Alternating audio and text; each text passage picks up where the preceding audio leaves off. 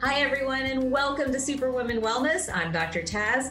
I've made it my mission throughout my career in integrative medicine to support women in restoring their health using a blend of Eastern medical wisdom with modern science. In this show, I will guide you through different practices to find your power type and fully embody the healthiest and most passionate version of you. I'm here for you, and I can't wait to get started. This is a Soulfire production. Welcome back, everyone. Welcome back to another episode of Superwoman Wellness, where we are determined to build a community and bring everyone back to their superpowered self. Joining me today is a very special guest on a topic near and dear to my heart. I have with me Dr. Brooke Smith. She is a PhD, a business operations consultant and a mindfulness expert. And if you've ever run a business, sometimes the two just don't seem to go hand in hand. In her prior career, she managed the operational excellence program at a billion dollar a year company and trained hundreds of people to create streamlined, customer delighting business practices. She's been featured in over a dozen media outlets, including Forbes, Fast Company, InStyle, one of my favorites, Thrive Global, and Parade Magazine. She has a PhD, an MBA, and certifications in yoga, therapeutic yoga, life coaching, wellness coaching, Lean Six Sigma, and project management. She does marathons. She has so many different gifts, but she lives in uh, New York with her husband and two cats that we were just talking about. And you can find them mountain biking on local trails and playing board games. Welcome to the show, Brooke. We're thrilled to have you here. Thank you so much for having me, Dr. Taz. I'm excited to be here. Yeah, so this is a really important topic, right? So many women today are going into business, they are starting their own companies, they're innovating, they're busting it, they're killing it, and it's exciting. And I think the business world is incredibly exciting. I always reflect back on my own story. You know, I'm running now three companies, but I never once intended to run a business. That was not my intention or my purpose. No one ever coached me or or sort of brought me up to being like, hey, you might be good at this, give it a try. So it's been interesting. The journey has been fascinating. It's definitely had some really high highs and it's also had some very painful lows.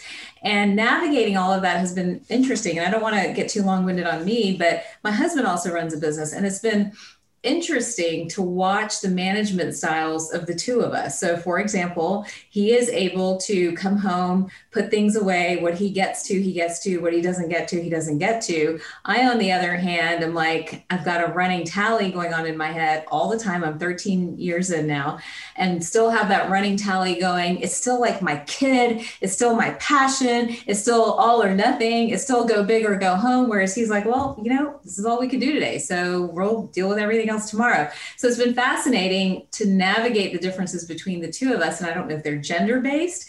I don't know if all women are wired the way I am when they run a business, but I'd be so curious as to what your perspective after dealing with all these people is on women entrepreneurs.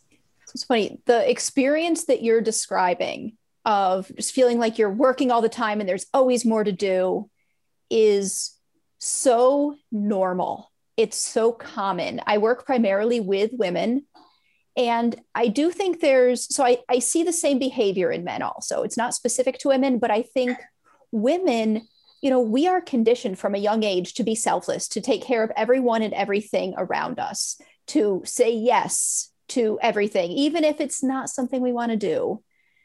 And all of this ends up converging on the business where we're trying to get things done. We can't get things done because there's all of these things and people around us that need us and it takes a significant conscious and unconscious shift to be able to establish boundaries, to say no, to say later, to say this is actually not an emergency, and to really carve out the time that we need to focus on deep work and also to ask for help when we need it.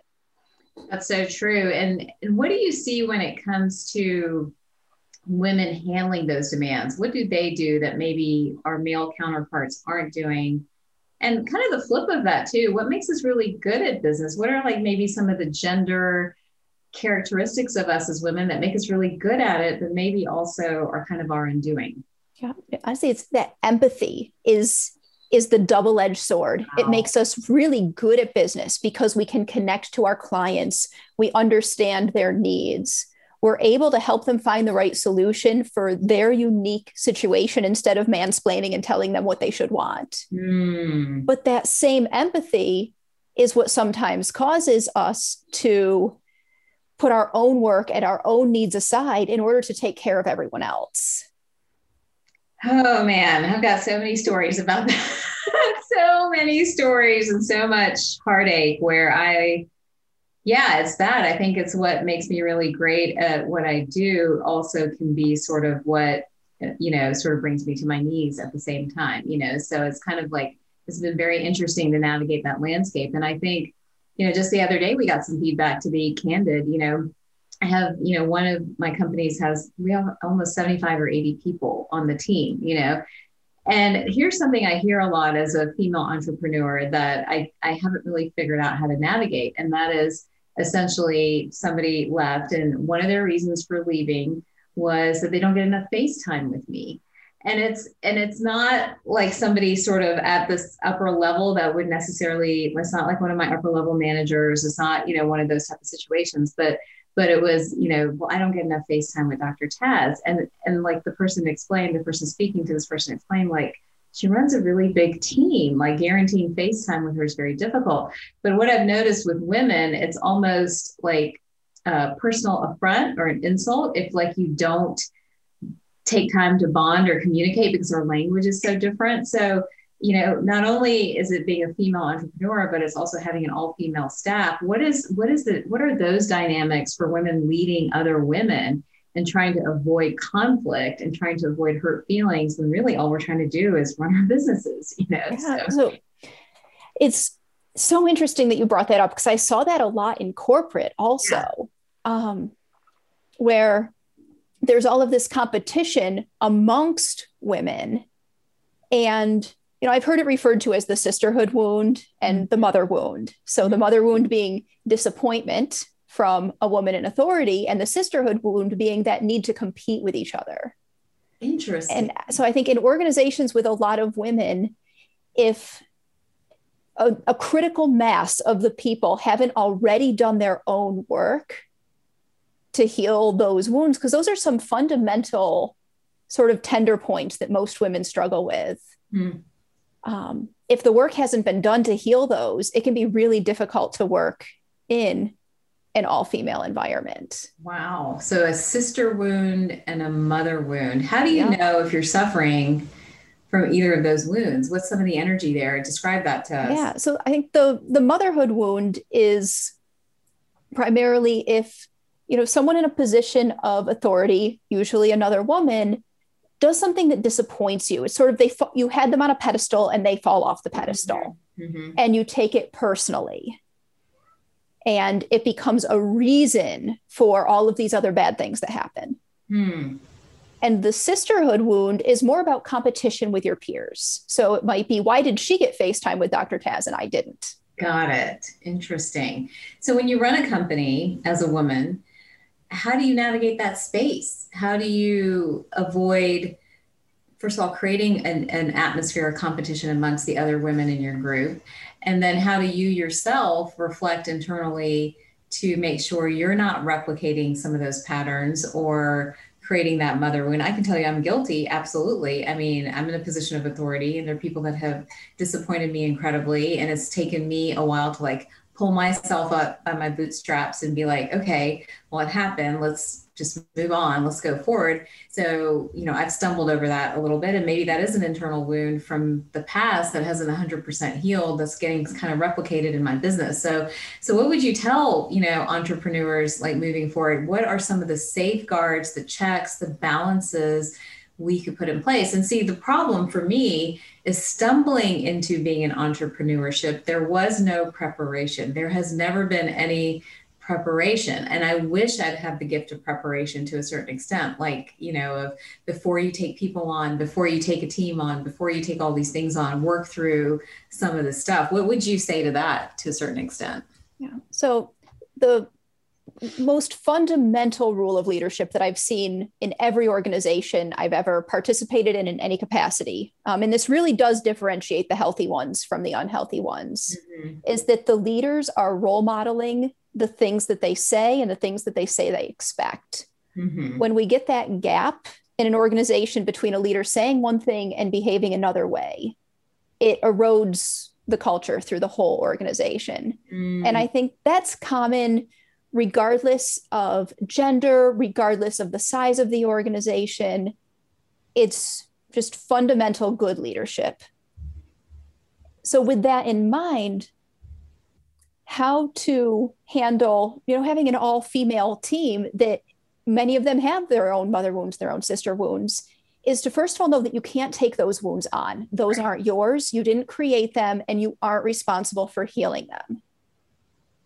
So, if you try to mother everyone, if you take those wounds on and try to take responsibility for it, you're not doing anyone any favors and you're not helping yourself. So, and of course, that applies to people pleasing in general. Right. It's right. Not unique to this. Built 101, always trying to make everyone happy, right? Um, but fundamentally, I mean, if you if you want if you want a culture where people talk openly about their feelings, role model it by talking openly about your feelings. If you want a culture where people support each other, make sure that they're being rewarded for for propping up their coworkers and not just for shining as individuals. Mm-hmm. So it's really just about making sure that your vision for the organization is being reflected in your words and your actions and all of the systems that are put in place. I love that. So is that where the mindfulness aspect of what you do comes in is sort of all the certification that you've done in yoga and these other practices you know, kind of uh, kind of maybe merge those ideas of running businesses, you know, searching for your own wounds, trying to really discover your own wounds and understand them, and then having some sort of consistent mindfulness practice.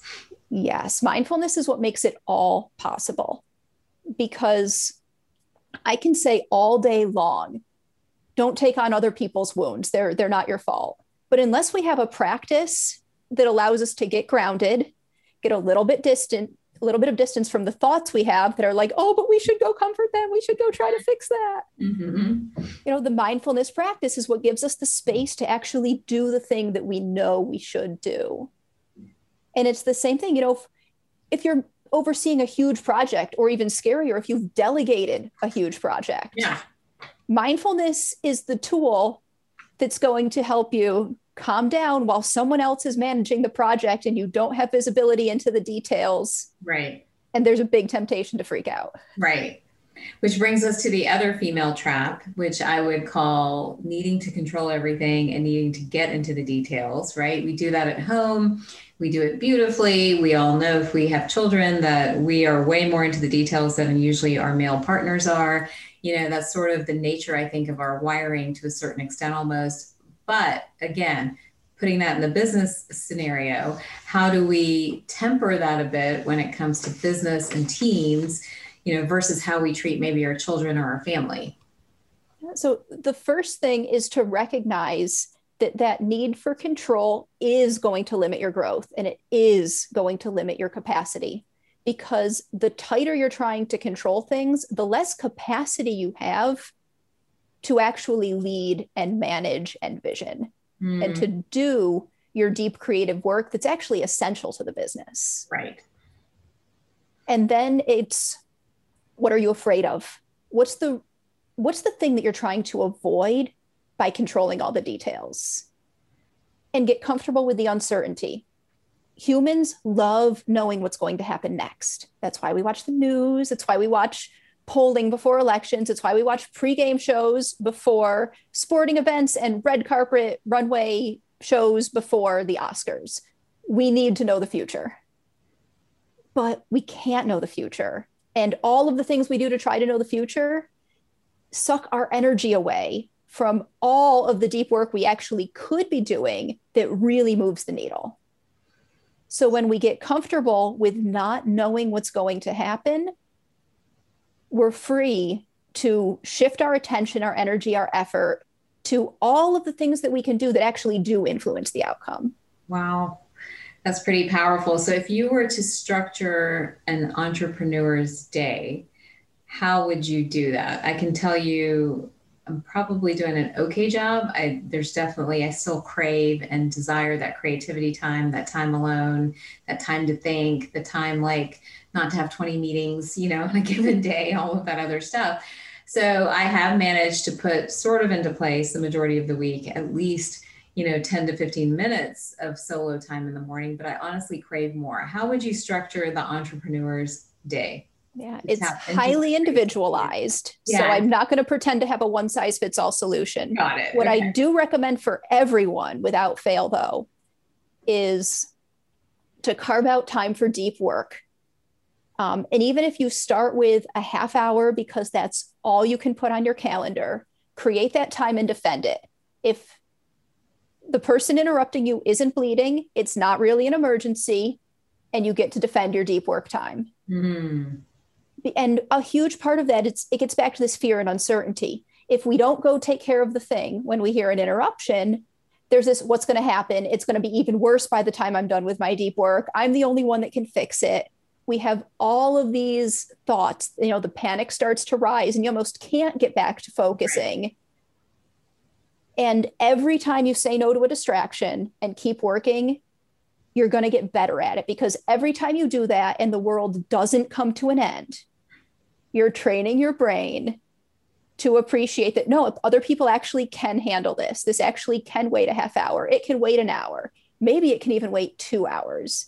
And the only way to retrain your brain is to go through the discomfort of saying no to distractions and mm-hmm. letting it be okay. I love that. Is there a specific tool in the mindfulness world that you really like to see some of your clients or some of your folks use when they're trying to get into that deep work and get into that creative space because it is hard to turn that buzzing brain off with things that you have to do or answer or things like that. I love a quick body scan meditation. Mm. Even just two minutes, notice the bottoms of your feet, your sit bones, your posture, shoulders, neck, muscles in your face, muscles in your eyes. Notice a few breaths.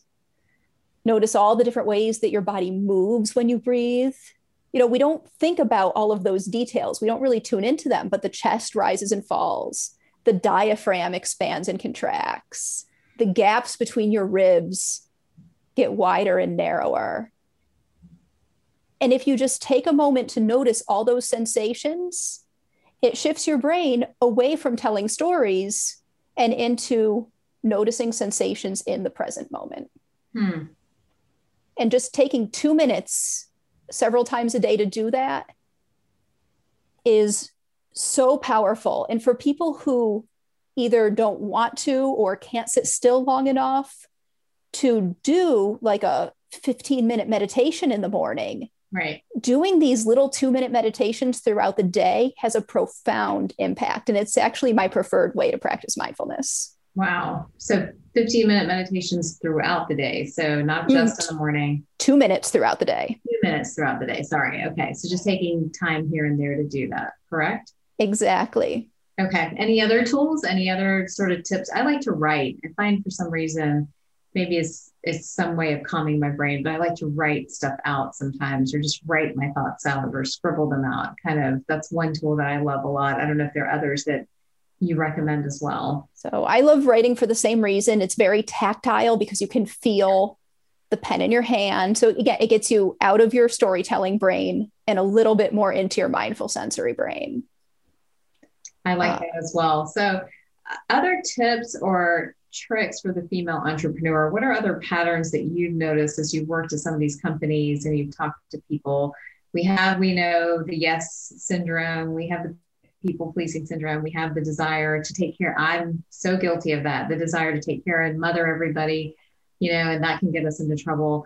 And then there's the control issue, which I feel like that one I might have graduated from actually in the last few years. I think I think um, I might have moved on from that. I definitely had that in the beginning stages, but I think I moved on a little bit from that. What other traps do you notice that we fall into? So overcommitting and under delivering to ourselves. We're mm-hmm. so good at under committing and over delivering to our customers and even to our team. But when it comes to ourselves, we chronically overcommit. You know, these are all of the 30 things I'm going to get done tomorrow. Yes. And then we only get a handful of them done. And it goes into this whole work guilt shame spiral where we're trying to like sneak in work on the laptop while your partner's watching Netflix. um, wondering wondering why you can't just put your laptop away and then tossing and turning in bed wondering what disaster awaits you in the morning right and the solution to that isn't to do more it's to commit to less you sound like my husband. I hate this so much. I don't like this interview. He's like, sweetheart, there are only 24 hours in the day and you've got to sleep for five to six. So I think you're, because I was complaining, I'm like, I didn't get my list done. He's like, I just think the list is too long. He's like, he's like, I think you need to change the list. So, but anyhow, it, you sound just like him. is. Eh. and the, I mean, the key to doing that, so you have the list go through it and figure out what are the things that don't need to be done at all. Sometimes there are actually things that aren't necessary. Um, and we've just been doing them for so long, or they've been on the list for so long that we assume they are necessary. Yes, we do. And yep. Then what are the things that need to be done but don't need to be done by you? Right. Very true. Very, very true. Well, here's the other perspective of all of this is that, and that's why I'm also trying to retrain myself and be better. But when we keep this up for a long period of time, we do get sick, right? We do. So I'm sure, did you see that some too in your work with women who were just unable to let go, kept at it, couldn't heal past yeah. certain wounds. And then sure enough, like you get that hammer that forces you to stop, but that diagnosis, that, you know, illness, chronic pain, chronic fatigue, whatever it is, and it literally forces you in your tracks. How much of that have you seen? All the time. Yeah. Including in myself. But it and it's and it's very I think it's very similar for most of us. You know, it's fatigue chronic fatigue, and then either we're overeating or undereating. Mm-hmm. We're either over exercising or not moving our bodies enough. Right. There's this whole cycle of getting disconnected from the body because we're just trying to push ourselves to work, work, work all the time. So then it's doubly bad because we're not taking care of our bodies, which gets us into that state of exhaustion, chronic pain, anxiety, and eventual illness. But then we also have our minds wandering around in space, caught up in our thoughts all the time. And even simple things like a body scan meditation don't feel available to us because we're so disconnected. Mm-hmm. Is there a quick way to reconnect back when we get into that space? I mean, I spoke to a woman the other day in my office, and I see amazing women in our practice at CentreSpring MD all the time. And many of them are very successful. They have you know, great careers, great businesses, all this other stuff. And I just, you know, the other day, like three in a row, it was like back to back, like, I am done. I'm burnt out. I'm done. I'm tired. What would you say to those women, you know, that are sitting there and it's, and I'm looking at their numbers, you know, I'm looking at labs and chemistry and all our, you know, energy scans that we do and things like that. And, you know, there's nothing crazy in the numbers yet. The energy scans warn, you know, of chi, you know, deficiency or some of these things that are starting to wear and tear, you know, and so I'm looking at them and I have a plan for them to optimize like their adrenals or balance their hormones or their nutrition. But I've learned that when you're coming in that burnt out, that defeated, like what is the right next step for them? You know sometimes it's not my plan you know sometimes it's something else. What would you say to that? It's some combination of getting a lot of stuff off the to-do list and i don't mean by them doing it and rebalancing the nervous system. And getting back to sleep. I mean i kind of take them back to let's treat your here's my advice for many of those women including myself and i forget too but let's treat ourselves like our own kids you know like would you let your kid like stay up all night and and eat crap all day and you know like burn themselves? I've got two studying for exams right now and i'm constantly like let's get outside let's get some fresh air like you know why not treat yourself like your own child? And that same amount of love and nurturing and support probably needs to go into you. That would go into anybody else that you care about. But there's so much guilt. There's so much guilt that women have. I mean, one woman told me, I'm not going to delegate out taking my kids to school because that's my only time with them.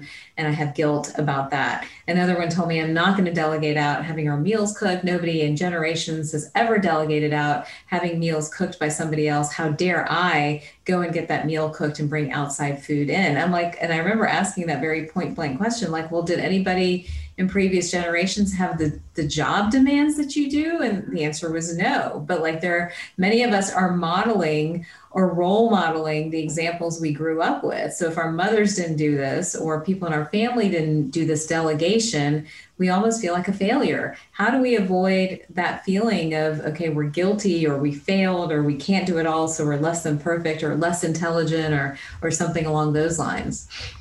So know this is a it's a common piece of advice but it applies here. And it's what would you tell a friend? Because we're so much kinder to the people around us than we are to ourselves. Mm-hmm. a practical question that i ask often is are you even able to enjoy that? Do you enjoy taking your kids to school? Do you enjoy cooking for your family? Because if we don't have enough energy to enjoy something it's not having the desired impact anyway. Right. Such good advice and so true. What would you tell anyone out there listening today who's really lost, really confused, really busting it, running their businesses, you know, or hoping to run a business in the future? What would you tell them? First of all, breathe. And second, take a really close look at all of the things that you're doing and all of the things that your business is doing because the the fastest and honestly most like lightning liberating way to get stuff off your to-do list is to decide that not everything needs to be done. Hmm. so simplifying your business simplifying your personal responsibilities figuring out what are the things that are actually positively impacting my family my people my customers my team. Those are the things that are really important the stuff that we've taken on because we saw other people doing it. Right. A mentor told us it was important. And if it's not having the benefits for us and the people around us, we need to look at letting it go. I think that's great advice. And do you recommend that female entrepreneurs have things like business coaches or have someone kind of by their side as they're going through this journey? What's sort of your your general consensus? I've never by the way used a business coach but i know many people do. What's your general sense of that? I'm super curious about it too. So would be would love to know what you think there. I recommend that everyone have someone by their side but whether it be a business coach or a wellness coach or an integrative health practitioner mm. is going to be dependent on their needs. So we all need a person, but it doesn't need to be a business coach. Gotcha. Oh, love this interview. Thank you. I was kidding when I said I didn't like this interview. I love it. I love like the perspective. I think the space of women running business is the future. I think we are doing incredible things as a group of females and female entrepreneurs. I do worry, just even looking at myself, and I have my own stories, but I do worry that that empathy and that connection and that desire I, I really do feel like so many women desire at, at their utmost level to change the world in some small way or big way. But i think that drive you know in all of us sometimes also crashes us. And i get to see that you know firsthand. I've seen it in myself and what we don't want it to do is we don't want it to crush our health. We don't want it to crush our relationships, which we didn't actually talk about. And we don't want it to crush our families, you know. So I think that those are the big kind of like stop signs or warning signs. And I before I let you go, I would love for you to comment on that, like the the role or sort of the impact of the female entrepreneur on the family itself. Tell us what you're seeing kind of on that angle, family and relationships and all of that. Yeah, I I see all across the board. You know, I see women who are so burnt out that they're not able to be there for their families and that feel like they need to keep working in order to provide for their families yeah. financially, but the cost is that they're not able to be present with their families. Right. And I see women who are on the other side of this work who are working fewer hours, bringing in more money with ease.